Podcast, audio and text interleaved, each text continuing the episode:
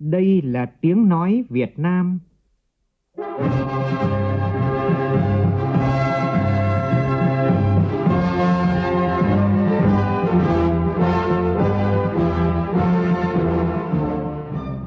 là tiếng nói Việt Nam,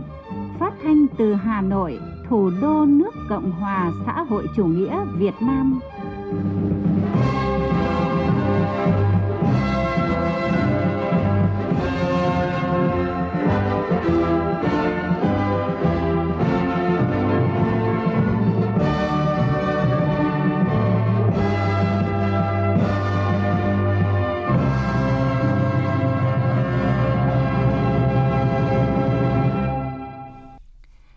Kính chào quý vị và các bạn.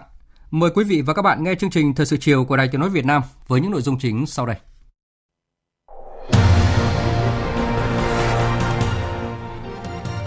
Tiếp đoàn đại biểu Hội Doanh nhân Tư nhân Việt Nam, Thủ tướng Nguyễn Xuân Phúc khẳng định các thành phần kinh tế đều bình đẳng trước pháp luật, đều được tạo điều kiện để phát triển, đồng thời đề nghị doanh nghiệp tư nhân tham gia chống tham nhũng tiêu cực, nói không với tham nhũng tiêu cực. Chủ tịch Quốc hội Nguyễn Thị Kim Ngân tiếp xúc cử tri quận Cái Răng, thành phố Cần Thơ Ban chỉ đạo Trung ương về phòng chống tham nhũng yêu cầu chấn chỉnh, ngăn chặn tình trạng vòi vĩnh, nhũng nhiễu gây phiền hà cho người dân và doanh nghiệp. Cũng trong chương trình, Đài Tiếng nói Việt Nam trân trọng trích giới thiệu bài viết của Ủy viên Bộ Chính trị, Bí thư Trung Đảng, trưởng Ban Tuyên giáo Trung ương Võ Văn Thưởng với nhan đề Truyền thông xã hội đối với ổn định chính trị xã hội ở Việt Nam. Trong phần tin quốc tế, Israel khánh thành khu định cư mới tại cao nguyên Golan và lấy tên là cao nguyên Trump. Iran tuyên bố về vấn đề hạt nhân và khẳng định nâng mức làm dầu urani lên mức 20%.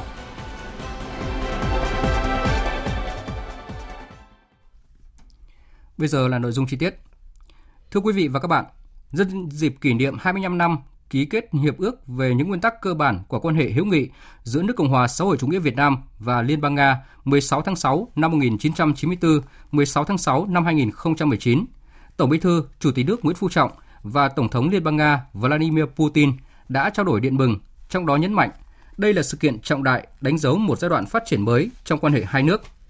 Sau 25 năm, quan hệ Việt-Nga đã lên một tầm cao mới với hợp tác không ngừng được củng cố và tăng cường trên tất cả các lĩnh vực chính trị, kinh tế, thương mại, đầu tư, quốc phòng, an ninh, giáo dục và đào tạo, khoa học và công nghệ, văn hóa và du lịch.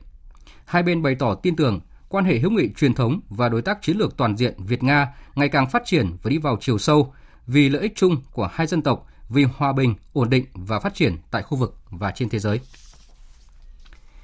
Sáng nay, tại trụ sở chính phủ, Thủ tướng Nguyễn Xuân Phúc tiếp đại sứ Ấn Độ Vavatheni Harris đến chào từ biệt nhân kết thúc nhiệm kỳ công tác tại Việt Nam và tiếp ông Lens Gokongwei, Tổng Giám đốc Tập đoàn ZG Summit Holding của Philippines, một trong những doanh nghiệp đầu tư lớn vào Việt Nam. Tiếp đại sứ Ấn Độ, Thủ tướng Nguyễn Xuân Phúc chúc mừng đại sứ đã hoàn thành tốt nhiệm vụ trong nhiệm kỳ công tác tại Việt Nam. Trên cơ sở kim ngạch thương mại hai nước đạt trên 10 tỷ đô la vào năm ngoái, Thủ tướng đề nghị Ấn Độ tạo thuận lợi hơn nữa cho hoa quả Việt Nam tiêu thụ tại thị trường Ấn Độ, mong muốn ngày càng có nhiều các tập đoàn và nhà đầu tư Ấn Độ đầu tư vào Việt Nam. Chính phủ Việt Nam cam kết tạo điều kiện thuận lợi cho các nhà đầu tư nước ngoài, trong đó có nhà đầu tư Ấn Độ. Với kết quả hợp tác tốt đẹp trong lĩnh vực quốc phòng, Thủ tướng đề nghị hai nước tiếp tục thúc đẩy hợp tác trong lĩnh vực này trong thời gian tới. Cũng sáng nay, tiếp ông Lens Gokongwei, Tổng giám đốc tập đoàn Ziger Summit Holding của Philippines, Thủ tướng hoan nghênh hợp tác thương mại đầu tư giữa doanh nghiệp hai nước, đồng thời mong muốn lắng nghe về những khó khăn vướng mắc mà tập đoàn gặp phải khi hoạt động tại Việt Nam.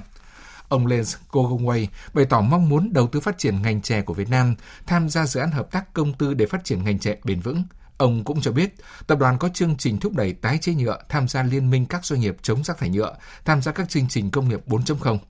Hoan nghênh ý kiến của ông Lens Gokongwei, Thủ tướng Nguyễn Xuân Phúc nêu rõ đối với doanh nghiệp sản xuất phải đảm bảo an toàn vệ sinh thực phẩm, bảo đảm môi trường, phát triển xanh sạch bền vững. Chính phủ sẽ tạo mọi điều kiện cho doanh nghiệp thành công.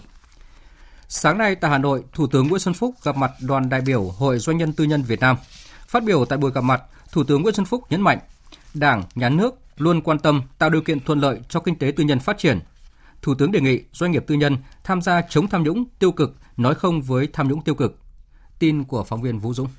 Tại buổi gặp mặt, các doanh nhân đều bày tỏ đánh giá cao Đảng, Nhà nước đã rất coi trọng kinh tế tư nhân, có nghị quyết mới Ban chấp hành Trung ương khóa 12 về kinh tế tư nhân, coi kinh tế tư nhân là một động lực quan trọng của nền kinh tế. Các doanh nhân cũng bày tỏ đánh giá cao phương châm mà Thủ tướng nêu ra, xây dựng chính phủ liêm chính, kiến tạo hành động phục vụ người dân và doanh nghiệp, đồng thời bày tỏ ấn tượng với thông điệp mà Thủ tướng nêu ra tại Diễn đàn Kinh tế Tư nhân hồi tháng 5 vừa qua, đó là doanh nghiệp tư nhân cần sự bình đẳng, bảo vệ, khích lệ và trao cơ hội.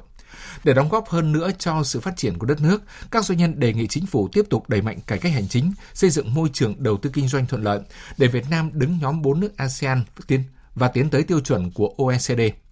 Tại buổi gặp mặt, Thủ tướng Nguyễn Xuân Phúc nhắc lại nghị quyết 10 của Ban chấp hành Trung ương khóa 12 đã xác định kinh tế tư nhân là một động lực quan trọng của nền kinh tế. Thực tiễn cho thấy kinh tế tư nhân đóng góp trên 40% GDP cho nền kinh tế và xu hướng ngày càng cao hơn. Trong đó, doanh nghiệp tư nhân đóng góp khoảng 10%, còn lại là kinh tế hộ nhấn mạnh kinh tế tư nhân còn dư địa lớn để phát triển. Thủ tướng nhắc lại chỉ đạo của Tổng Bí thư Chủ tịch nước Nguyễn Phú Trọng, đó là không được thành kiến với kinh tế tư nhân, cần bình đẳng công bằng đối với kinh tế tư nhân, phải phát triển mạnh mẽ hệ thống doanh nghiệp Việt Nam lớn mạnh ở mọi thành phần kinh tế, trong đó có kinh tế tư nhân. Thủ tướng nhấn mạnh lại quan điểm đưa ra tại diễn đàn kinh tế tư nhân hồi tháng 5 vừa qua, đó là cần sự cần tạo ra sự bình đẳng, bảo vệ khích lệ và trao cơ hội cho kinh tế tư nhân. Thủ tướng nêu rõ. Một trong nhiệm vụ rất quan trọng của chính phủ trong nhiệm kỳ này là thúc đẩy phát triển các loại hình doanh nghiệp trong đó có nghiệp tư nhân. Một câu hỏi đặt ra mà chúng tôi tâm tư suy nghĩ cũng như ý kiến của quý vị hôm nay đó là làm sao làm thế nào để doanh nghiệp tư nhân Việt Nam gia tăng nhanh chóng về quy mô, về số lượng, sức cạnh tranh trên thị trường cả trong ngoài nước. Từ đó tiến vào các lĩnh vực giá trị cao trên chuỗi cung ứng toàn cầu.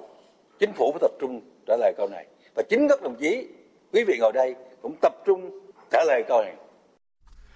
Nhấn mạnh điều đó, Thủ tướng nêu một số câu hỏi mang tính gợi ý cho các doanh nghiệp tư nhân Việt Nam. Đó là làm sao để doanh nghiệp tư nhân Việt Nam có thể bán sản phẩm hoặc kết nối với doanh nghiệp nhà nước, doanh nghiệp FDI tại Việt Nam – cho rằng phần lớn doanh nghiệp tư nhân Việt Nam mới thành lập công nghệ nguồn vốn nguồn lực chưa tốt.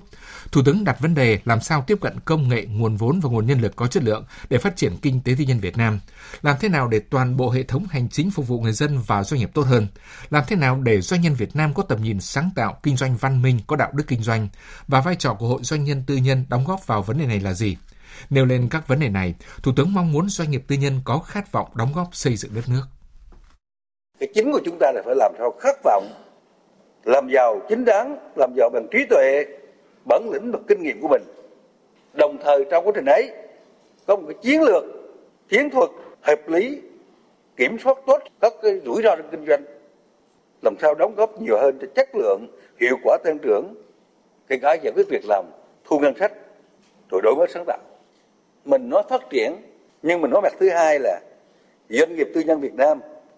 kinh doanh liêm chính, đồng thời quan tâm đến trách nhiệm xã hội, phát triển xanh, bền vững, có ý thức, trách nhiệm, bảo vệ môi trường, tuân thủ pháp luật công kết quốc tế và đặc biệt là tư nhân kinh doanh liêm chính. Doanh nghiệp tư nhân Việt Nam chống tham nhũng, tham gia chống tham nhũng tiêu cực trong kinh doanh của khối tư nhân. Doanh nghiệp tư nhân Việt Nam nói không với tham nhũng tiêu cực mà cái khối này quan trọng lắm vậy Thủ tướng cũng đề nghị doanh nhân, doanh nghiệp tư nhân cần chú trọng hơn nữa phát triển nội lực, năng lực cạnh tranh, trong đó có con người và công nghệ, kể cả việc xây dựng thương hiệu. Hội doanh nhân tư nhân hoạt động thiết thực, năng động hơn, kịp thời đề xuất những chính sách, nguyện vọng của kinh tế tư nhân Việt Nam đến chính phủ, các cấp chính quyền. Thực hiện chương trình tiếp xúc cử tri sau kỳ họp thứ 7 Quốc hội khóa 14, chiều nay tại phường Ba Láng, quận Cái Răng, thành phố Cần Thơ, Chủ tịch Quốc hội Nguyễn Thị Kim Ngân và đoàn đại biểu đơn vị số 1 thành phố Cần Thơ đã tiếp xúc cử tri để thông báo về kết quả kỳ họp thứ 7 và lắng nghe ghi nhận ý kiến của cử tri. Phóng viên Lê Tuyết phản ánh. Các cử tri tại quận Cái Răng đã nêu những ý kiến của mình với Chủ tịch Quốc hội và đoàn đại biểu Quốc hội đơn vị số 1 thành phố Cần Thơ về việc tăng cường hơn nữa việc xử lý các hành vi tham nhũng, làm hàng giả, hàng nhái, cần có lộ trình phù hợp khi thực hiện luật giáo dục sửa đổi. Việc thu phí BOT còn nhiều bức xúc, Cử tri Trương Đình Quý bày tỏ hoan nghênh về kết quả phiên chất vấn của các đại biểu Quốc hội với các bộ trưởng trong kỳ họp vừa qua, đặc biệt là Quốc hội đã thông qua luật phòng chống tác hại của rượu bia. Qua cơ quan truyền thông theo dõi cái kỳ họp Quốc hội kỳ rồi, rồi qua cái những cuộc hội thảo các cái, cái dự án lực thì tôi rất là mừng là Quốc hội đã thông qua được cái luật phòng chống rượu bia là uống rượu không lấy xe cái đó là rất là hợp lòng dân. Về nội dung này, Chủ tịch Quốc hội cho biết thêm, sau khi lắng nghe ý kiến của nhân dân, dư luận và cử tri, Ủy ban Thường vụ Quốc hội đã đề nghị với chính phủ nghiên cứu để cấm vì vừa qua đã xảy ra nhiều vụ tai nạn giao thông nghiêm trọng gây ảnh hưởng đến tính mạng người dân. Thưa với bà con cử tri là không phải như thế, vì à, luật hiện hành đó, trong bộ luật hình sự, rồi trong luật giao thông đường bộ, luật đường sắt, luật xử phạt hành chính, luật giao thông thủy nội bộ đều có những cái quy định rất là chặt chẽ về nghiêm cấm việc sử dụng rượu bia để điều khiển các cái phương tiện giao thông. Với cái luật mới này sẽ có hiệu lực từ ngày 1 tháng 1 năm 2020 thì tất cả chúng ta đã sử dụng rượu bia một cốc, một hớp bia hay là một chén rượu nhỏ, một ly rượu nhỏ thì vẫn không được à, điều khiển phương tiện giao thông. Có thể là làm như thế thì nó sẽ phòng chống cái tác hại của rượu bia.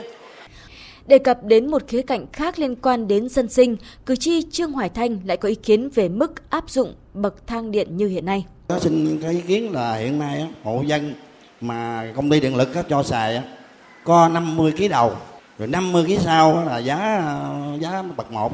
thì quá thấp. Đối với người dân bây giờ là 200 kg điện là 100 kg đầu với 100 kg thứ hai là nó vừa. Tiếp thu ý kiến của nhân dân chỗ này và chính phủ đã chỉ đạo cho bộ công thương xem xét lại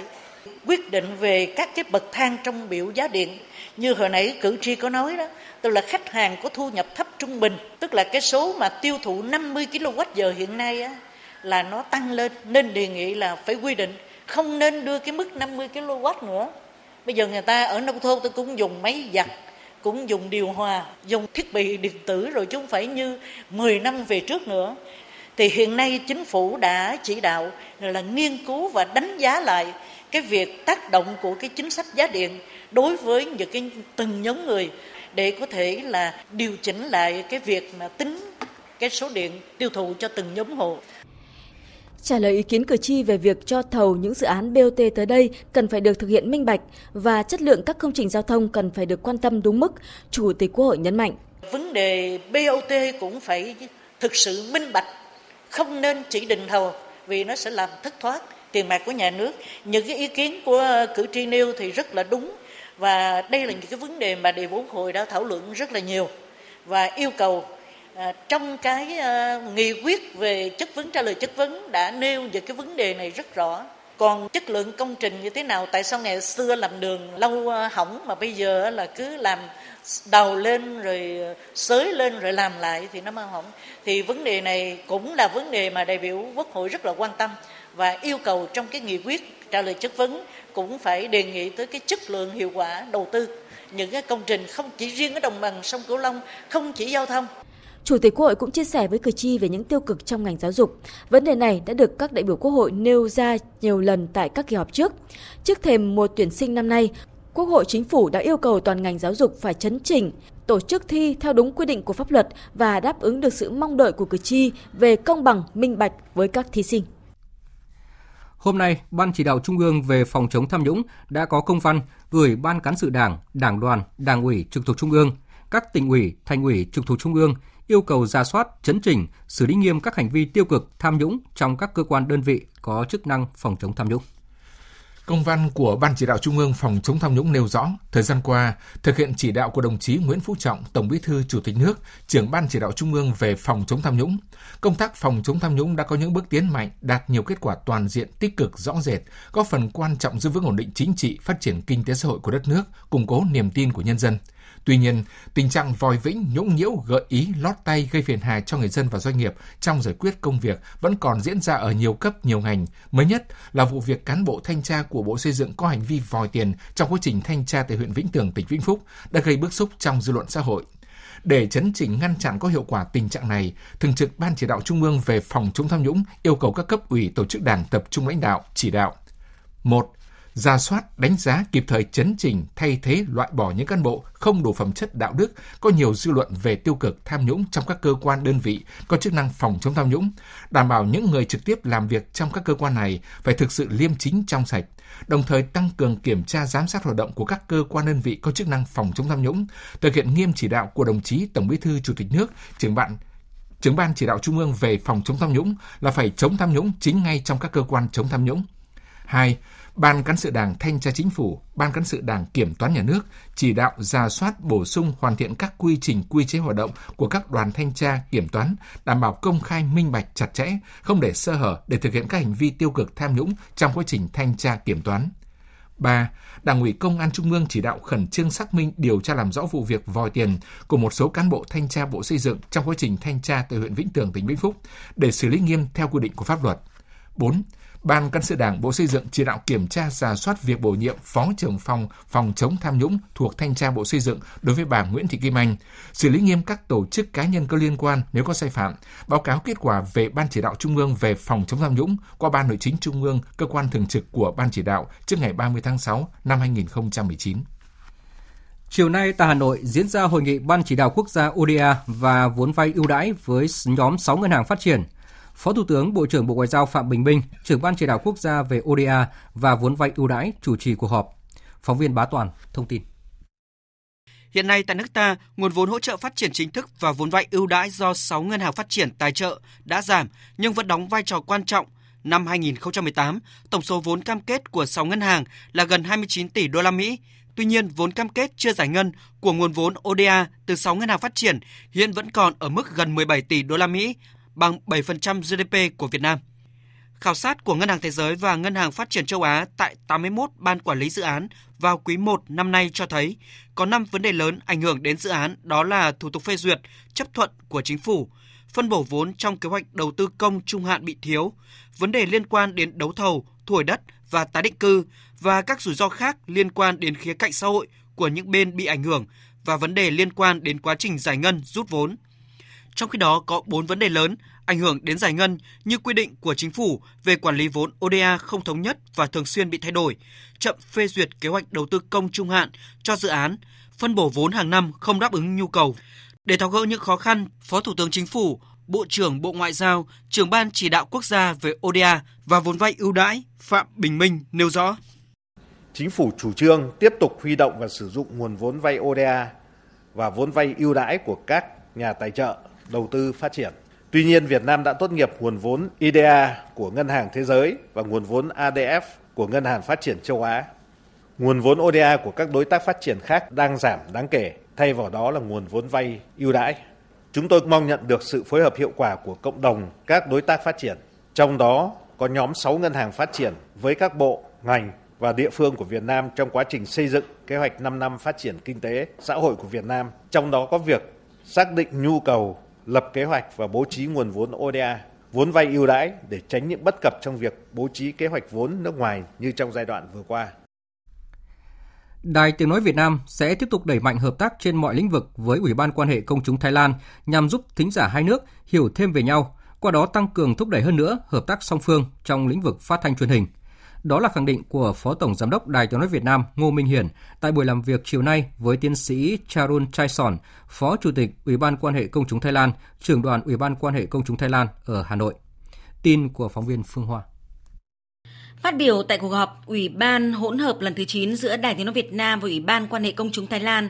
Phó Tổng Giám đốc Đài Tiếng nói Việt Nam Ngô Minh Hiển nêu rõ, năm 2019 đánh dấu một mốc đặc biệt trong hợp tác song phương khi Đài Tiếng nói Việt Nam và Ủy ban quan hệ công chúng Thái Lan kỷ niệm 20 năm thiết lập quan hệ hợp tác.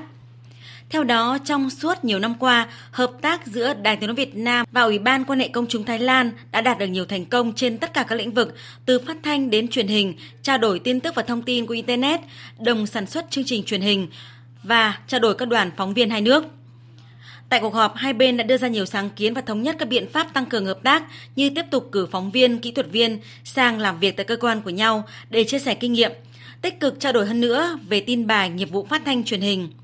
Tiến sĩ Charun Chaison cảm ơn Đài tiếng Việt Nam vì sự đón tiếp nồng hậu, đồng thời nhấn mạnh hai bên đã triển khai hiệu quả nhiều hoạt động hợp tác trên tất cả các lĩnh vực trao đổi chuyên môn,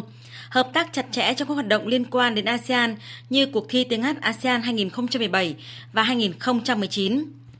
Năm nay, Ủy ban quan hệ công chúng Thái Lan sẽ tổ chức buổi hòa nhạc hữu nghị ASEAN 2019 từ ngày 31 tháng 7 đến ngày 4 tháng 8 và mời Đài Tiếng nói Việt Nam cử đại diện tham dự sự kiện này. Kết thúc cuộc họp, hai bên đã xem xét thông qua báo cáo cuộc họp Ủy ban hỗn hợp lần thứ 9, ký kết thư chuyển giao và nhất trí sẽ tiếp tục triển khai nhanh các thỏa thuận đã được thông qua. Thưa quý vị và các bạn, chỉ mới xuất hiện ở Việt Nam chưa đầy một thập kỷ, nhưng truyền thông xã hội đã có những ảnh hưởng rất lớn đến môi trường báo chí, truyền thông Việt Nam. Sự phát triển như vũ bão của truyền thông xã hội đã giúp cho việc truyền tải tin tức và thông tin trở nên vô cùng dễ dàng. Thế nhưng, cũng từ các nền tảng truyền thông xã hội đã bộc lộ những tác động tiêu cực, ẩn chứa những nguy cơ phức tạp khó lường. Dư luận cho rằng, trong bối cảnh bùng nổ mạng xã hội như hiện nay, mỗi người cần phải có trách nhiệm và có văn hóa khi sử dụng mạng xã hội. Bài viết của phóng viên Nguyễn Hằng đề cập vấn đề này. Đối với những người sử dụng mạng Internet hiện nay thì việc sử dụng mạng xã hội không còn gì là mới lạ. Một người có thể dùng cả Facebook, Zalo, YouTube để chia sẻ thông tin, tải nội dung hoặc chia sẻ những vấn đề mình thích. Tuy nhiên, việc sử dụng mạng xã hội hiện nay như con dao hai lưỡi. Bạn Nguyễn Thu Trang, sinh viên năm thứ tư Đại học Kinh tế Quốc dân cho rằng, sử dụng mạng xã hội sẽ giúp cho việc giữ liên lạc với bạn bè hoặc chia sẻ những cảm xúc vui buồn cá nhân của mình để mọi người hiểu mình hơn. Tuy nhiên, việc sử dụng mạng xã hội hiện nay hiện đang theo phong trào, tung hô nhiều mặt tiêu cực, nhiều vấn đề khi chia sẻ lại chưa được kiểm chứng rõ ràng, nhiều thông tin không đúng sự thật lại được chia sẻ tràn lan. Mạng xã hội thì nó là một cái con dao hai lưỡi, tức là nó sẽ có cả cái mặt uh, tích cực và mặt tiêu cực. Bây giờ mọi người đang bị một cái ờ, theo phong trào ấy, uh, tung hô thì cái cũng sẽ tung hô theo phong trào, phê phán thì cũng phê phán theo phong trào. Nhiều khi cái đấy nó là hơi bị quá. Nhiều cái vấn đề mà thật ra là chỉ là sai lầm nhất thời của một số cá nhân thôi nhưng mà người ta cứ nói đi nói lại về cái đấy. Và rất là nhiều người nói rồi có những cái lời lẽ ờ, miệt thị lăng mạ người ta ấy, thì em nghĩ là cái đấy rất là xấu và không nên như thế. Trước thực tế này, theo nhà báo Phạm Trung Tuyến, Phó Giám đốc kênh VOV Giao thông, Đài Tiếng Nói Việt Nam, mọi người nên có trách nhiệm với uy tín của bản thân mình khi sử dụng mạng xã hội. Trách nhiệm ở đây là cần phải tuân thủ quy định của pháp luật, không gây ra những ảnh hưởng tiêu cực gây tổn thương cho người khác. Nhà báo Phạm Trung Tuyến cho rằng lâu nay mọi người thường hình dung đây là một môi trường ảo, vì thế những phát ngôn, lời lẽ khi đưa lên mạng xã hội sẽ không trực tiếp tác động đến người khác và tới cộng đồng. Song thực tiễn không phải như vậy, bởi nếu người dùng thiếu trách nhiệm với những nội dung đăng tải hoặc chia sẻ với những thông tin chưa được kiểm chứng sẽ có tác động tiêu cực đến xã hội, con người, tổ chức, doanh nghiệp. Sử dụng mạng xã hội mà thiếu trách nhiệm nó sẽ tạo nên những cái thông tin à, sai lệch. Thậm chí có nhiều người là cố ý tác động tạo ra thông tin xấu mà gây tác động ảnh hưởng tới quyền lợi của cá nhân doanh nghiệp cũng như đối với xã hội thì tôi nghĩ rằng là việc mà sử dụng mạng xã hội nó cũng cần có trách nhiệm giống như chúng ta ứng xử trong cuộc sống hàng ngày thôi. Để cho người dân thực sự có trách nhiệm thì trước hết là luật pháp cần phải rõ ràng cụ thể. Những cái quy định về sử dụng mạng xã hội cần được phải phổ biến ở trong công chúng một cách cụ thể hơn nó rõ ràng hơn và nó có tính răn đe ờ, mạnh mẽ hơn. Đồng tình với quan điểm này, nhà báo Đỗ Doãn Hoàng, phóng viên báo Lao động cho rằng Quan niệm của nhiều người rằng mạng xã hội là trang cá nhân của mình nên muốn đăng tải gì thì tùy ý muốn. Nếu có vấn đề gì thì gỡ cũng chẳng sao. Đây là quan điểm rất sai lầm bởi khi đưa thông tin lên mạng thì hiệu ứng của nó sẽ rất lớn và không thể kiểm soát được do tốc độ chia sẻ của những người dùng. Do đó, khi phát hiện thông tin không chính xác, người dùng gỡ xuống thì hậu quả đã xảy ra rồi. Vì vậy, nhà báo Đỗ Doãn Hoàng luôn tâm niệm đưa thông tin lên mạng xã hội cũng như đưa thông tin lên tờ báo nơi mình làm việc, luôn phải thận trọng về góc độ đạo đức và luật pháp, về tính khách quan, sự trung thực cũng như tầm ảnh hưởng của nó như thế nào và phải chịu trách nhiệm về vấn đề được đăng tải. Theo đó, để chia sẻ một câu chuyện, bài báo hay, một thông tin nào đó, anh đều phải kiểm chứng tỉ mỉ, cẩn thận, trách nhiệm bằng nhiều nguồn thông tin, nhà báo Đỗ Doãn Hoàng nhận định. Theo tôi, mọi người hãy hiểu rằng sức mạnh của mạng xã hội và sức mạnh của truyền thông là rất lớn. Và khi biết nó là rất lớn rồi thì phải hết sức thận trọng và khoa học cũng như có trách nhiệm với nó. Nếu không, một lần đặt bút là rất nhiều tai họa xảy ra nếu như viết sai. Thì khi bạn ý thức được điều đó thì bạn sẽ thận trọng. Khi bạn thận trọng thì bạn sẽ rèn luyện cho mình một cái tâm thế cũng như một cái kiến thức để không phạm sai lầm tóm lại, tôi nói tôi đề cao cái ý thức của cái người sử dụng. Cái gì không hiểu thì hỏi, cái gì chưa biết thì học. Rất là dễ, khi có ý thức là có tất cả. Để khai thác và sử dụng hiệu quả mạng xã hội phục vụ cuộc sống hay lấy cảm xúc cũng như lấy câu chuyện từ mạng xã hội thì điều kiện cần là chúng ta phải kiểm chứng nguồn thông tin, nên lấy từ nguồn thông tin chính thống, đáng tin cậy để tránh thông tin sai lệch, thông tin giả, xấu độc tránh làm ảnh hưởng đến cộng đồng trong xã hội, đồng thời góp phần vào việc ổn định chính trị, xã hội trong bối cảnh bùng nổ công nghệ thông tin như hiện nay. Sử dụng mạng xã hội có trách nhiệm, đúng luật và có văn hóa chính là cách để khiến cho môi trường mạng xã hội được an toàn và lành mạnh. Thưa quý vị và các bạn, truyền thông xã hội thực sự đã tạo ra những biến đổi mạnh mẽ trong nền báo chí Việt Nam. Tuy vậy, mạng xã hội cũng có những mặt tiêu cực, ẩn chứa những nguy cơ phức tạp khó lường, thậm chí có khả năng gây chia rẽ sâu sắc, kích động hận thù trong các cộng đồng xã hội, nhất là ở các quốc gia đa sắc tộc tôn giáo.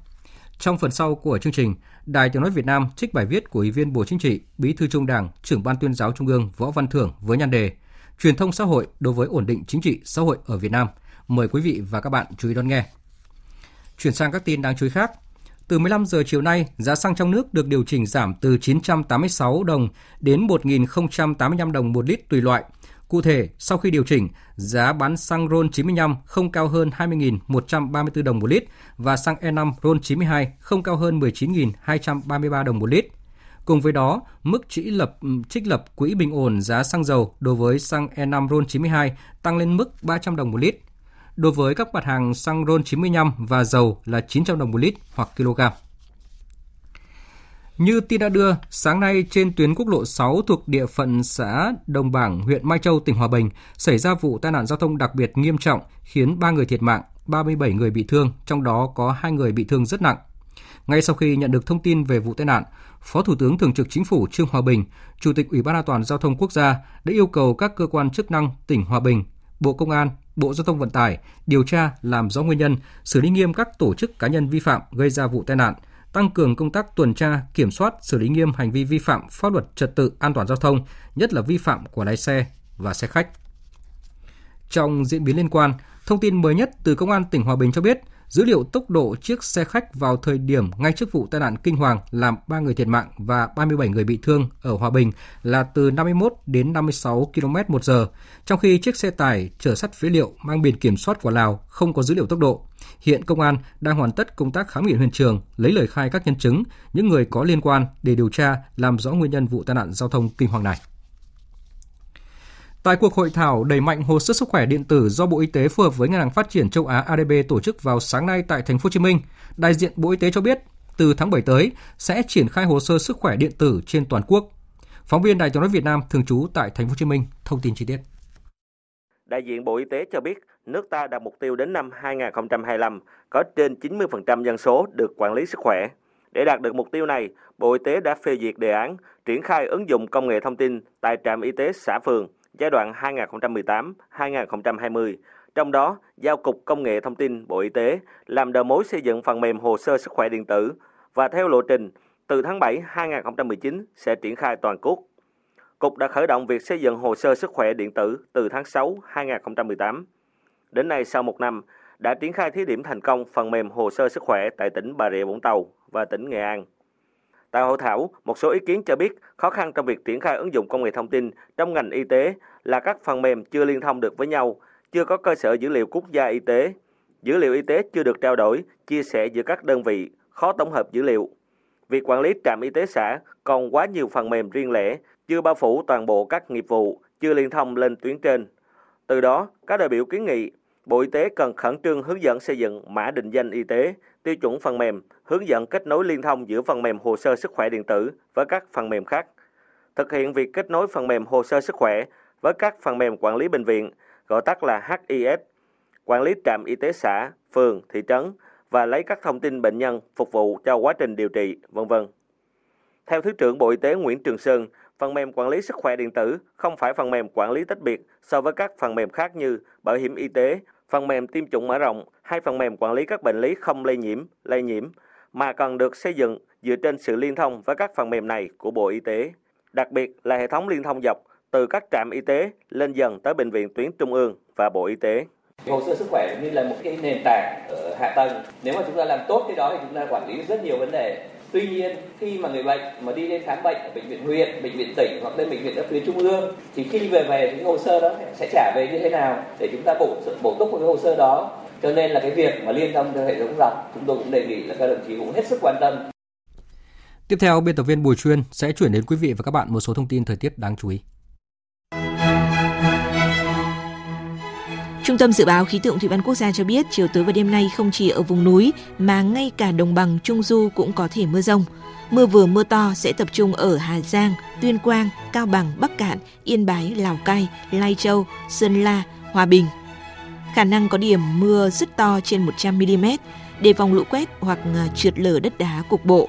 Ở Trung Bộ nắng nóng kéo dài 10 ngày tới, gay gắt nhất vào các ngày 19 và 25. Tâm nóng là vùng núi phía tây của Thanh Hóa xuống Thừa Thiên Huế, nhiệt độ cao nhất của khu vực này có thể lên tới 39 đến 40 độ.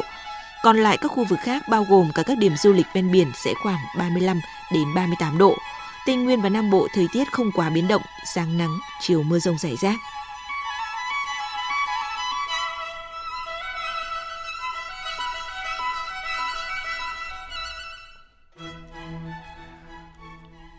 Mời quý vị và các bạn nghe tiếp chương trình với phần tin thế giới.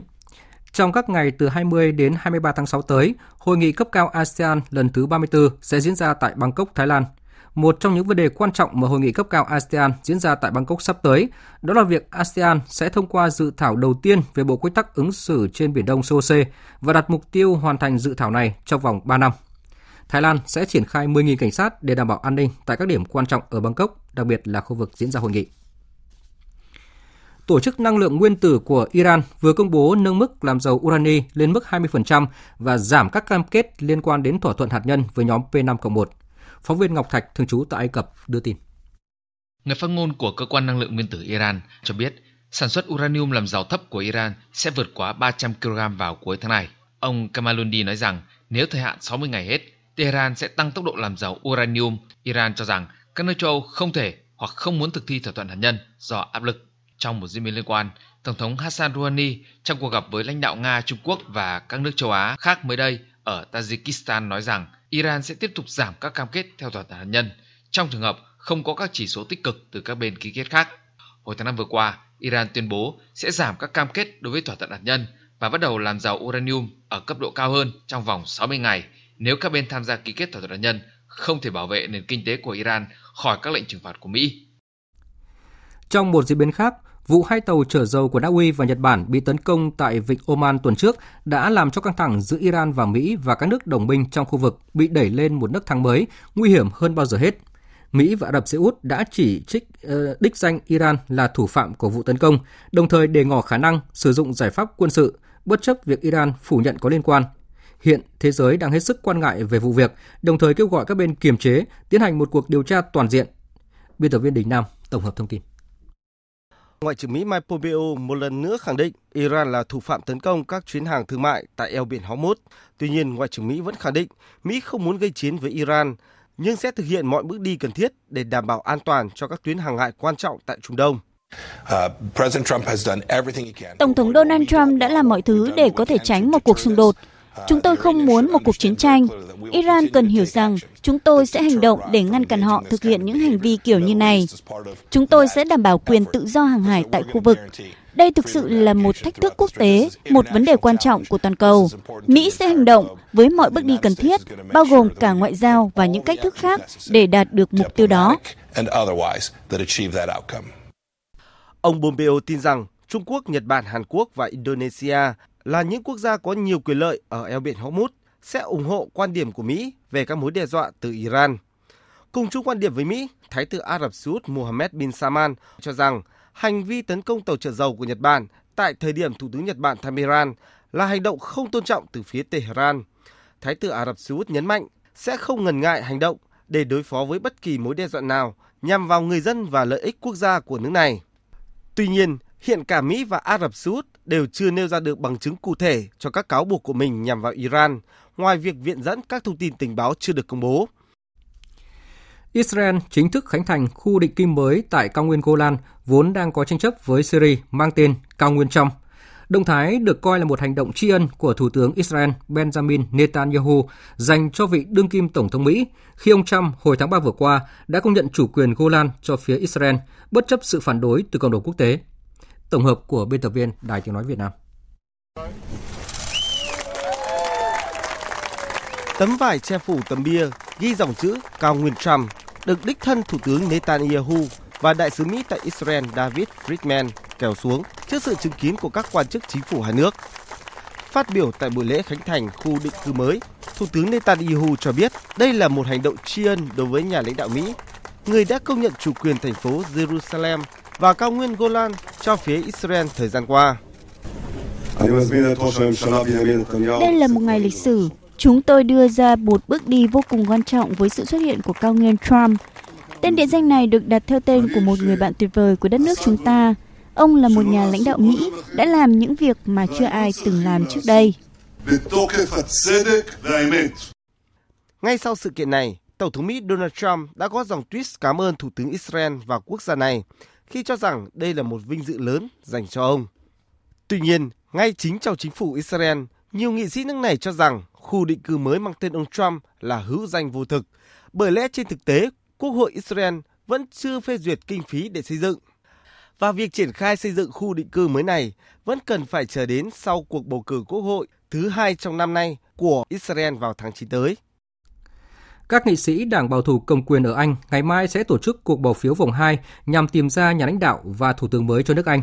Trước thời điểm cuộc bỏ phiếu, các ứng viên còn lại sau vòng đua thứ nhất đã tham gia phiên tranh luận trực tiếp đầu tiên trên truyền hình, trong đó thể hiện mâu thuẫn sâu sắc quan điểm về Brexit. Biên tập viên Hồng Nhung thông tin. Cuộc đua trở thành Thủ tướng Anh và nhà lãnh đạo Đảng Bảo thủ giờ chỉ còn lại 6 ứng cử viên. Trong cuộc bỏ phiếu kín tại vòng 1, cựu Ngoại trưởng Anh Boris Johnson dẫn đầu trong cuộc bỏ phiếu. Tuy nhiên, trong phiên tranh luận trực tiếp đầu tiên trên truyền hình, kéo dài 90 phút, được phát trên kênh 4, cựu Ngoại trưởng Johnson đã không tham gia phiên tranh luận. Sự vắng mặt của cựu Ngoại trưởng Anh đã trở thành chủ đề công kích của các ứng cử viên trong phiên tranh luận. Ngoại trưởng Anh Jeremy Hunt và Bộ trưởng Phát triển các vấn đề quốc tế Rory Stewart là những người đi đầu trong việc công kích sự vắng mặt của ông Johnson. Ngoại trưởng Anh Jeremy Hunt nói, Chúng ta đã thảo luận về Brexit khoảng 25 phút và ông Boris Johnson đã ở đâu? Nếu đội tranh cử của ông ấy không cho phép ông ta ra ngoài, tranh luận với các đồng nghiệp, thì làm sao có thể thương thảo tốt với 27 quốc gia châu Âu khác? Nhẽ ra, ông ấy phải có mặt tại đây để trả lời các câu hỏi. Hai vấn đề gây tranh cãi nhiều nhất là liệu có nên tạm thời đóng cửa quốc hội cho đến ngày 31 tháng 10 tới và liệu nước Anh có nên ủng hộ một Brexit mà không có thỏa thuận hay không? Bộ trưởng Phát triển Quốc tế Rory Stewart cho rằng một Brexit không thỏa thuận sẽ phá hoại nghiêm trọng đất nước và cảnh báo các ứng cử viên khác rằng việc tự làm hại mình để gây sức ép nhằm tìm kiếm sự nhượng bộ từ Liên minh châu Âu là vô nghĩa.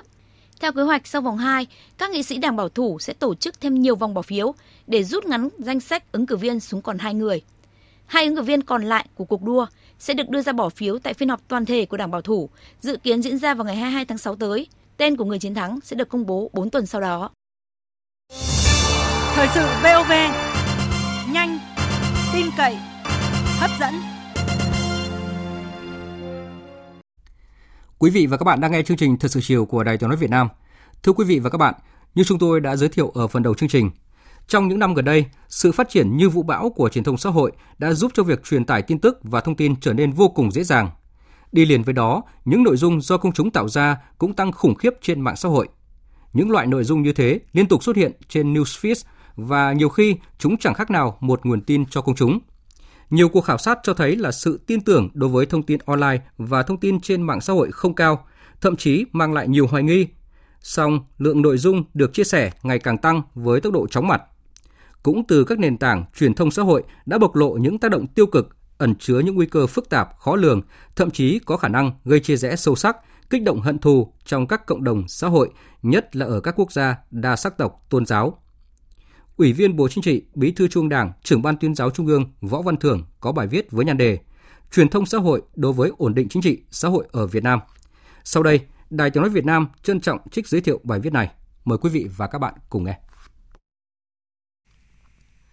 Cuối năm 2018, khởi lên từ đoạn video của một nghệ sĩ accordion thể hiện sự bất mãn về chính sách thuế được đưa lên mạng xã hội. Những cuộc biểu tình mang tên phong trào áo vàng đã gây khủng hoảng triền miên trong suốt thời gian qua ở Pháp. Phong trào lan nhanh bởi những lời kêu gọi phát tán trên mạng xã hội đã thổi bùng cơn giận dữ, vượt xa mục tiêu ban đầu là kích động biểu tình để phản đối chính sách, trở thành bạo loạn. Nhìn lại các cuộc cách mạng màu hay các cuộc biểu tình bạo động mang hơi hướng của cách mạng màu được hiện đại hóa trong mấy thập niên gần đây, chúng ta dễ dàng nhận thấy rằng chính truyền thông xã hội đã châm ngòi thổi bùng bằng kích động, tổ chức và thông tin, khiến ban đầu là các phong trào đường phố đi đến bạo động và hệ quả là sự suy yếu nhanh chóng của các chế độ như ở Đông Âu, Trung Đông, Bắc Phi, Mỹ Latin. Truyền thông xã hội, tin giả đã trở thành từ khóa làm nhiều người liên tưởng tới những cuộc xuống đường bạo động khiến cả châu Âu và thế giới đứng ngồi không yên suốt thời gian qua. Ngay tại Mỹ, sau những cuộc biểu tình chiếm phố năm 2011, giới chính trị gia đã chỉ trích đích danh Facebook, Twitter là công cụ của bạo loạn. Báo chí phương Tây cũng đúc rút phương thức dùng truyền thông xã hội tạo nên những đám đông kích động. Đó là châm ngòi xuống đường, triệt để lợi dụng các sự cố, tai nạn, những cái chết để tạo cớ bạo loạn, sử dụng điện thoại di động, mạng xã hội để kích động và liên kết trong ngoài. Truyền thông xã hội là một dòng chảy thông tin trên nền tảng dịch vụ công nghệ cho phép người dùng tạo ra, chia sẻ, trao đổi, thảo luận và thay đổi các nội dung thiết lập thành các mạng lưới liên kết và tương tác xã hội. Truyền thông xã hội, nhất là mạng xã hội liên tục được nâng đỡ, hỗ trợ bởi những công nghệ mới ngày càng tiện ích hơn, trở thành kênh quan trọng thúc đẩy quá trình giao tiếp và kết nối xã hội. Các thuật toán cho phép các nền tảng truyền thông xã hội thiết lập các cộng đồng hoạt động dưới nhiều hình thức khác nhau, diễn đàn, nhóm, hội công khai hoặc bí mật, có thể thu hút từ hàng nghìn lên đến hàng triệu thành viên, không giới hạn về địa lý, thành phần xã hội. Sự tiếp cận đến từng cá nhân người dùng với tốc độ nhanh tạo ra nhiều cơ hội và lợi ích về truyền tải, tiếp nhận, chia sẻ thông tin, tri thức, phục vụ các nhu cầu đa dạng của cộng đồng như kết bạn, giải trí, kinh doanh, bày tỏ quan điểm, phản biện xã hội, lan tỏa những điều tốt đẹp. Đồng thời, cũng từ các nền tảng truyền thông xã hội bộc lộ những tác động tiêu cực ẩn chứa những nguy cơ phức tạp khó lường, thậm chí là có khả năng gây chia rẽ sâu sắc, kích động hận thù trong các cộng đồng xã hội, nhất là ở các quốc gia đa sắc tộc tôn giáo. Sau khi nêu ra một số ví dụ cụ thể, bài viết của đồng chí Võ Văn Thưởng nhấn mạnh Trước những thách thức hiện hữu và nguy cơ tiềm ẩn đòi hỏi phải tư duy lại về mô hình và cách thức quản trị không gian mạng. Các quốc gia đang giáo diết thiết lập những hàng rào bảo vệ bằng việc đưa ra những biện pháp cứng rắn. Bởi lẽ, quyền quyết sách đối với những vấn đề chính sách công liên quan tới mạng Internet là chủ quyền của các nước. Trong bối cảnh bất ổn gia tăng ở nhiều nơi trên thế giới, sự ổn định chính trị xã hội của Việt Nam là một lợi thế quan trọng để phát triển. Nhờ nhất quán quan điểm,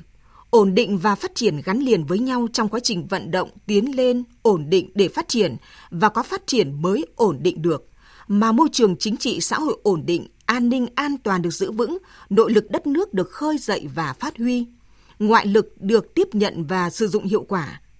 nên sau hơn 30 năm đổi mới, đất nước đã đạt được những thành tựu to lớn có ý nghĩa lịch sử. Việt Nam trở thành điểm đến hấp dẫn của các nhà đầu tư, của du khách, là điểm hẹn của khát vọng hòa bình thế giới. Ổn định chính trị xã hội dựa vào những nhân tố bên trong và bên ngoài. Trong đó, nhân tố cốt lõi là yên dân, là đoàn kết và đồng thuận, là niềm tin xã hội. Trong quá trình dựng nước, giữ nước, các bậc minh quân luôn coi yên dân là kế sâu rễ bền gốc. Gốc có vững thì cây mới yên, thế nước mới vững bền. Về vấn đề phát triển Internet và việc sử dụng mạng xã hội ở Việt Nam, bài viết của đồng chí Võ Văn Thưởng cho rằng sau hơn 20 năm Internet có mặt từ năm 1997, với hơn 60 triệu người sử dụng, Việt Nam là quốc gia đứng thứ 18 trên thế giới về tỷ lệ người dân sử dụng Internet và là một trong 10 nước có lượng người dùng Facebook và YouTube cao nhất thế giới. Điều đó cho thấy sự cởi mở năng động của Việt Nam trong tiến trình hội nhập cùng thế giới số. Cũng như các quốc gia khác trên toàn cầu, Việt Nam đang khai thác và phát huy những đặc tính ưu việt của truyền thông xã hội, đồng thời cũng đang phải đối mặt với những tác động tiêu cực khó kiểm soát từ dạng thức truyền thông mới này. Sự lệch lạc trong nhận thức về các vấn đề chính trị, kinh tế, văn hóa xã hội sẽ dẫn đến sai lầm trong hành vi, tạo nên những mối nguy cơ về an ninh bất ổn chính trị xã hội. Một bộ phận người sử dụng mạng xã hội ở Việt Nam thường có xu hướng quan tâm, thích like và chia sẻ thông tin giật gân tiêu cực trái chiều hơn thông tin tích cực, một cách cố tình hoặc vô ý thức, bất chấp các hậu quả. về việc phải tăng cường quản lý việc sử dụng Internet và mạng xã hội. Bài viết của đồng chí Võ Văn Thưởng nhấn mạnh. Bài học từ những cuộc cách mạng màu cho thấy không thể chủ quan lơ là, mà cần phải chủ động nhận diện ngăn chặn kịp thời những nhân tố lợi dụng truyền thông xã hội để tác động đến ổn định chính trị xã hội từ nhiều hướng, nhiều cách thức khác nhau. Yêu cầu ấy đòi hỏi phải nhìn nhận đúng về truyền thông xã hội ở cả hai mặt tích cực và tiêu cực, nhận diện và quản lý những tác nhân gây ảnh hưởng để bảo vệ phát huy những giá trị tiến bộ được xã hội thừa nhận đồng thời hạn chế đẩy lùi triệt phá những tác động tiêu cực bằng những giải pháp mạnh mẽ, đồng bộ và hiệu quả. Một là trong lãnh đạo chỉ đạo, cần tiếp tục quán triệt nhận thức đúng đầy đủ quan điểm, không ngừng đổi mới tư duy lãnh đạo, chỉ đạo và quản lý báo chí điện tử, mạng xã hội và các loại hình truyền thông khác trên Internet theo kịp sự phát triển của công nghệ Internet, chủ động kiên trì thúc đẩy phát triển đúng hướng, đi đôi với quản lý chặt chẽ. Xác định rõ đây là môi trường mở, độc đáo, đặc biệt quan trọng, nằm bên cạnh dòng chảy thông tin của truyền thông truyền thống, cần được khai thác tối đa mặt tích cực, cổ vũ những giá trị tiến bộ, định hướng và tiến hành đấu tranh đối với những nhận thức tư tưởng, quan điểm sai trái. Do đó, phải chủ động đánh giá dự báo chính xác tình hình, chú trọng giải quyết thấu đáo các vấn đề bức xúc của người dân, khắc phục hiệu quả những hạn chế bất cập, không để hình thành điểm nóng, những xu hướng tiêu cực trên mạng xã hội. Các cơ quan chức năng cần cung cấp thông tin cho báo chí một cách đầy đủ, công khai, minh bạch, kịp thời, nhất là với các vấn đề quan trọng được người dân quan tâm, không để cho các thế lực thù địch lợi dụng, chiếm lĩnh truyền thông xã hội. Đồng thời, giữ nghiêm kỷ luật thông tin, kiên quyết đấu tranh xử lý nghiêm khắc với các phần tử cơ hội chính trị, tự diễn biến, tự chuyển hóa, cố tình làm lọt lộ cung cấp thông tin nội bộ, hỗ trợ cho các phần tử mạng xã hội đưa tin sai sự thật, kích động, tấn công vào nội bộ. Hai là khẩn trương thể chế hóa, tăng cường hiệu lực hiệu quả quản lý trong thực tiễn, tích cực xây dựng khuôn khổ pháp luật khoa học tiến bộ để truyền thông xã hội hoạt động phát triển lành mạnh, đúng hướng. Thời gian qua, những thay đổi chóng mặt về thuật toán của các nền tảng công nghệ làm khó cả về nhận thức và hành động, khiến các cơ quan chức năng vốn đã chậm trễ, hạn chế trong quản lý không gian mạng lại càng lúng túng bất cập, chưa theo kịp trong việc hoạch định chính sách, pháp luật đối với truyền thông xã hội. Để quản lý tốt, cần nhanh chóng tiếp tục hoàn thiện đồng bộ hệ thống văn bản pháp luật với các điều khoản cụ thể rõ ràng sát thực phù hợp theo kịp tốc độ biến động của truyền thông xã hội, thay vì chỉ dừng ở quy tắc điều chỉnh mang tính khuyến nghị đạo đức và văn hóa. Bởi lẽ, khi các ràng buộc pháp lý không cụ thể rõ ràng và đủ mạnh, thì các quy tắc đạo đức văn hóa cũng rất khó để đi vào cuộc sống kiên trì vấn đề có tính nguyên tắc là các nhà mạng, nhà cung cấp dịch vụ, khai thác dịch vụ, nhất là các doanh nghiệp cung cấp dịch vụ xuyên biên giới phải có trách nhiệm tuân thủ luật pháp Việt Nam, tôn trọng chủ quyền lợi ích an ninh quốc gia Việt Nam. Yêu cầu các đối tác phải thể hiện sự hợp tác tuân thủ các quy định khi vào Việt Nam như đặt cơ quan đại diện, thiết lập tính chính danh của người dùng trong đăng ký tài khoản – phối hợp tích cực để kịp thời bóc gỡ những trang mạo danh các đồng chí lãnh đạo của Đảng, Nhà nước, xóa bỏ triệt để các tài khoản đưa thông tin sai sự thật. Cần coi trọng hơn các biện pháp kinh tế, yêu cầu trách nhiệm của những doanh nghiệp phải tương xứng với lợi ích mà họ được hưởng tích cực triển khai thực hiện luật an ninh mạng với các chế tài đủ mạnh để răn đe xử lý những hành vi vi phạm gây hại như lưu trữ, cung cấp, đăng tải, phát tán tin giả sai sự thật, xuyên tạc vu khống, nói xấu, kích động, chống phá đảng nhà nước trên Internet, mạng xã hội. Ba là phát huy vai trò chủ động tiên phong dẫn dắt định hướng của báo chí trong thông tin tích cực báo chí cách mạng cần khẳng định hơn nữa vai trò vị thế của mình trong thời đại kỹ thuật số. Dòng thông tin tích cực của báo chí vẫn phải là dòng thông tin chủ lưu với thông tin chất lượng chính xác kịp thời khách quan là bộ lọc đáng tin cậy về mọi vấn đề xã hội, dư luận quan tâm.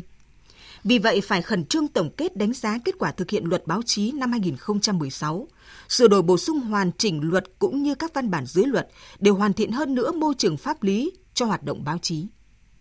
xác định rõ tiêu chí đối với từng loại hình thông tin điện tử, nhất là báo điện tử, tạp chí điện tử, trang thông tin điện tử tổng hợp, mạng xã hội. Có quy định để điều chỉnh hoạt động của các công ty công nghệ chuyên cung cấp thông tin báo chí. Tăng cường trách nhiệm của cơ quan chủ quản, của cơ quan báo chí trong thực hiện tôn chỉ mục đích và nội dung thông tin, trong hợp tác hoạt động báo chí, trong đầu tư nền tảng công nghệ số cho sự phát triển vươn tầm của báo chí. Thực hiện ngay quy hoạch báo chí đã được phê duyệt trong năm 2019, ra soát cấp phép lại hoặc thu hồi giấy phép hoạt động đối với các tổ chức cơ quan trong thời gian qua đã buông lòng quản lý, có nhiều vi phạm trong hoạt động báo chí tăng cường đào tạo bồi dưỡng những người làm báo về bản lĩnh chính trị, về năng lực chuyên môn, nghiệp vụ, công nghệ, trau dồi đạo đức, ý thức về sứ mệnh nghề nghiệp, thực hiện tốt quy định về trách nhiệm và chuẩn mực khi tham gia mạng xã hội. Bốn là thúc đẩy các giải pháp công nghệ, các biện pháp kỹ thuật phù hợp bắt kịp với sự phát triển của Internet, mạng xã hội, khuyến khích mạng xã hội có nền tảng công nghệ trong nước phát triển, khuyến khích các cơ quan tổ chức trong nước xây dựng mạng xã hội nội bộ, tăng cường ứng dụng công nghệ để phòng ngừa phát hiện xử lý kịp thời các thông tin sai sự thật, xấu, độc, có ảnh hưởng đến ổn định chính trị xã hội, nâng cao năng lực phân tích, điều tra nghiên cứu công chúng, đo lường thái độ của người sử dụng Internet, tham gia truyền thông xã hội đối với những vấn đề được dư luận quan tâm. Năm là truyền thông xã hội khác biệt vì nội dung do người dùng tạo ra và thông tin mang tính cá nhân hóa cao. Do đó, sự quản lý của nhà nước là cần thiết nhưng quan trọng nhất vẫn là ý thức của người dùng.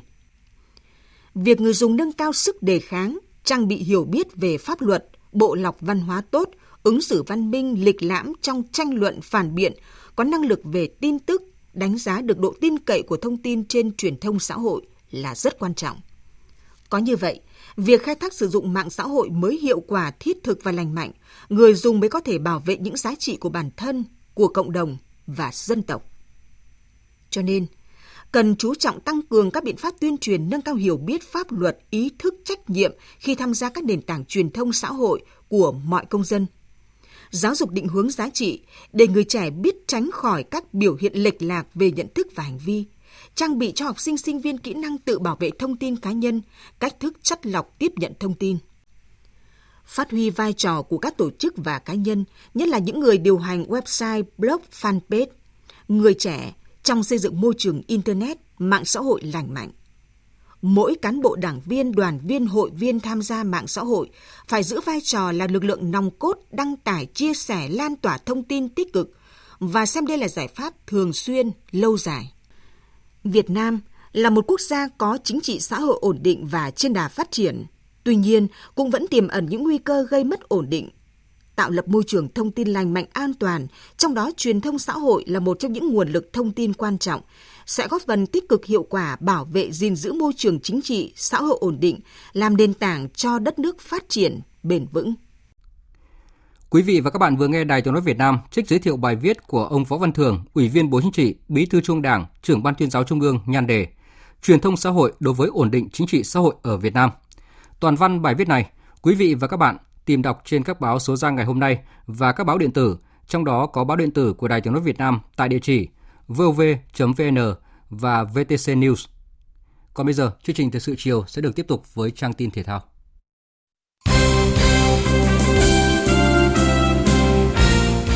Thưa quý vị và các bạn, đội tuyển Việt Nam sẽ gặp Indonesia ở tứ kết giải Futsal U20 châu Á diễn ra vào ngày mai, sau khi thua ngược 1-2 trước Nhật Bản trong trận đấu cuối cùng bảng C.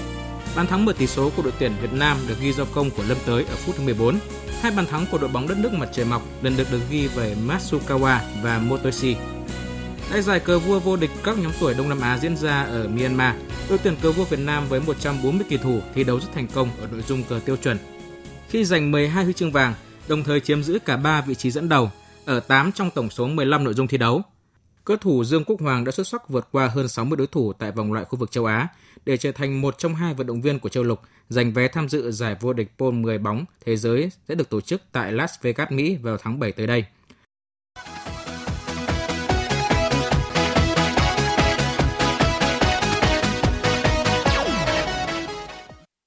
Những ngày qua đã rộ lên tin tiền vệ Paul Pogba muốn rời Manchester United để chuyển đến Real Madrid ngay trong kỳ chuyển nhượng mùa hè này. Trong một cuộc trả lời phỏng vấn báo chí mới đây, chân sút người Pháp cũng đã công khai ý định này. Paul Pogba gia nhập Manchester United từ Juventus với giá kỷ lục thế giới là 89 triệu bảng vào mùa hè năm 2016. Đầu mùa giải 2018-2019, Pogba mâu thuẫn với huấn luyện viên Mourinho và thường xuyên bị cất trên băng ghế dự bị. Sau khi ban lãnh đạo Manchester United sa thải huấn luyện viên người Bồ Đào Nha và đưa Solskjaer về thay thế. Paul Pogba hồi sinh phong độ. Hiện chưa rõ nguyên nhân chính dẫn tới việc chân sút sinh năm 1993 khăng khăng muốn rời Manchester United. Còn lý do được tiền vệ 26 tuổi đưa ra là Tôi đã ở Manchester United được 3 năm và đã trải qua những vui buồn lẫn lộn. Tôi nghĩ đây là thời điểm tốt để tôi tìm một thử thách mới ở một nơi khác. Tôi có thể nói rằng việc được chơi bóng ở Real Madrid là giấc mơ của bất kỳ ai. Từ những em nhỏ cho đến các cầu thủ, đó là một trong những đội bóng lớn nhất thế giới. Trong khi đó, huấn luyện viên Zidane cũng đã có lần công khai nói với truyền thông rằng Real muốn có Pogba. Hiện giữa Real và Manchester United tồn tại khúc mắc chính là giá chuyển nhượng của Pogba. Theo đánh giá của Transfermarkt, thì giá trị của Pogba là 81 triệu bảng, trong khi theo báo chí Anh, Manchester United muốn bán tiền vệ này với giá lên tới 160 triệu bảng. Dự báo thời tiết Trung tâm Dự báo Khí tượng Thủy văn Quốc gia cho biết, ngày mai, do ảnh hưởng của vùng áp thấp nóng phía Tây với đới gió Tây Nam gây hiệu ứng phơn, nên ở khu vực Trung Bộ tiếp tục có nắng nóng và nắng nóng gay gắt với nhiệt độ cao nhất phổ biến từ 35 đến 38 độ, có nơi trên 38 độ. Thời gian có nhiệt độ trên 35 độ từ 10 giờ đến 17 giờ. Nắng nóng ở khu vực Trung Bộ có khả năng kéo dài trong nhiều ngày tới. Cũng theo Trung tâm Dự báo Khí tượng Thủy văn Quốc gia, do ảnh hưởng của rãnh thấp kết hợp với hoạt động của áp cao cận nhiệt đới, nên trong đêm nay và sáng mai, ở khu vực đồng bằng Bắc Bộ và Thanh Hóa có mưa mưa vừa, có nơi mưa to. Các tỉnh vùng núi và Trung du Bắc Bộ có mưa to đến rất to. Còn tại khu vực Hà Nội, đêm nay và sáng mai có mưa mưa vừa, có nơi mưa to. Mưa lớn ở vùng núi Bắc Bộ có khả năng kéo dài đến sáng ngày 19 tháng 6. Thời gian mưa lớn tập trung về đêm và sáng sớm. Nguy cơ cao xảy ra lũ quét và sạt lở đất ở các tỉnh vùng núi phía Bắc, đặc biệt là các tỉnh Hà Giang, Tuyên Quang, Cao Bằng, Bắc Cạn, Lào Cai, Yên Bái, Lai Châu, Sơn La, Hòa Bình, ngập lụt vùng trũng ở các khu vực này. Sau đây sẽ là phần dự báo chi tiết các khu vực đêm nay và ngày mai. Phía Tây Bắc Bộ đêm và sáng sớm có mưa rào và rông, cục bộ có mưa to đến rất to, nhiệt độ từ 24 đến 34 độ. Phía Đông Bắc Bộ và Thanh Hóa, đêm và sáng sớm có mưa mưa vừa, có nơi mưa to và rải rác có rông. Riêng vùng núi và Trung du Bắc Bộ có mưa to đến rất to, nhiệt độ từ 26 đến 34 độ. Các tỉnh từ Nghệ An đến Thừa Thiên Huế chiều tối và đêm có mưa rào và rông vài nơi, ngày nắng nóng và nắng nóng gây gắt, nhiệt độ từ 28 đến 38 độ. Các tỉnh ven biển từ Đà Nẵng đến Bình Thuận, chiều tối và đêm có mưa rào và rông vài nơi, ngày nắng nóng, phía Bắc có nơi nắng nóng gay gắt, nhiệt độ từ 26 đến 37 độ. Tây Nguyên, đêm nay và chiều tối mai có mưa rào và rông, ngày có mưa và rông vài nơi, nhiệt độ từ 21 đến 32 độ.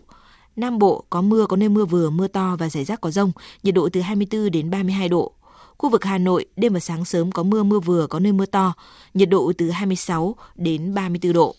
Tiếp theo là dự báo thời tiết biển, Bắc Vịnh Bắc Bộ có mưa rào và rông rải rác, tầm nhìn xa trên 10 km, giảm xuống từ 4 đến 10 km trong mưa, gió Nam đến Đông Nam cấp 3, cấp 4. Trong cơn rông có khả năng xảy ra lốc xoáy và gió giật mạnh. Nam Vịnh Bắc Bộ có mưa rào và rông vài nơi, tầm nhìn xa trên 10 km, gió Tây Nam đến Nam cấp 3, cấp 4.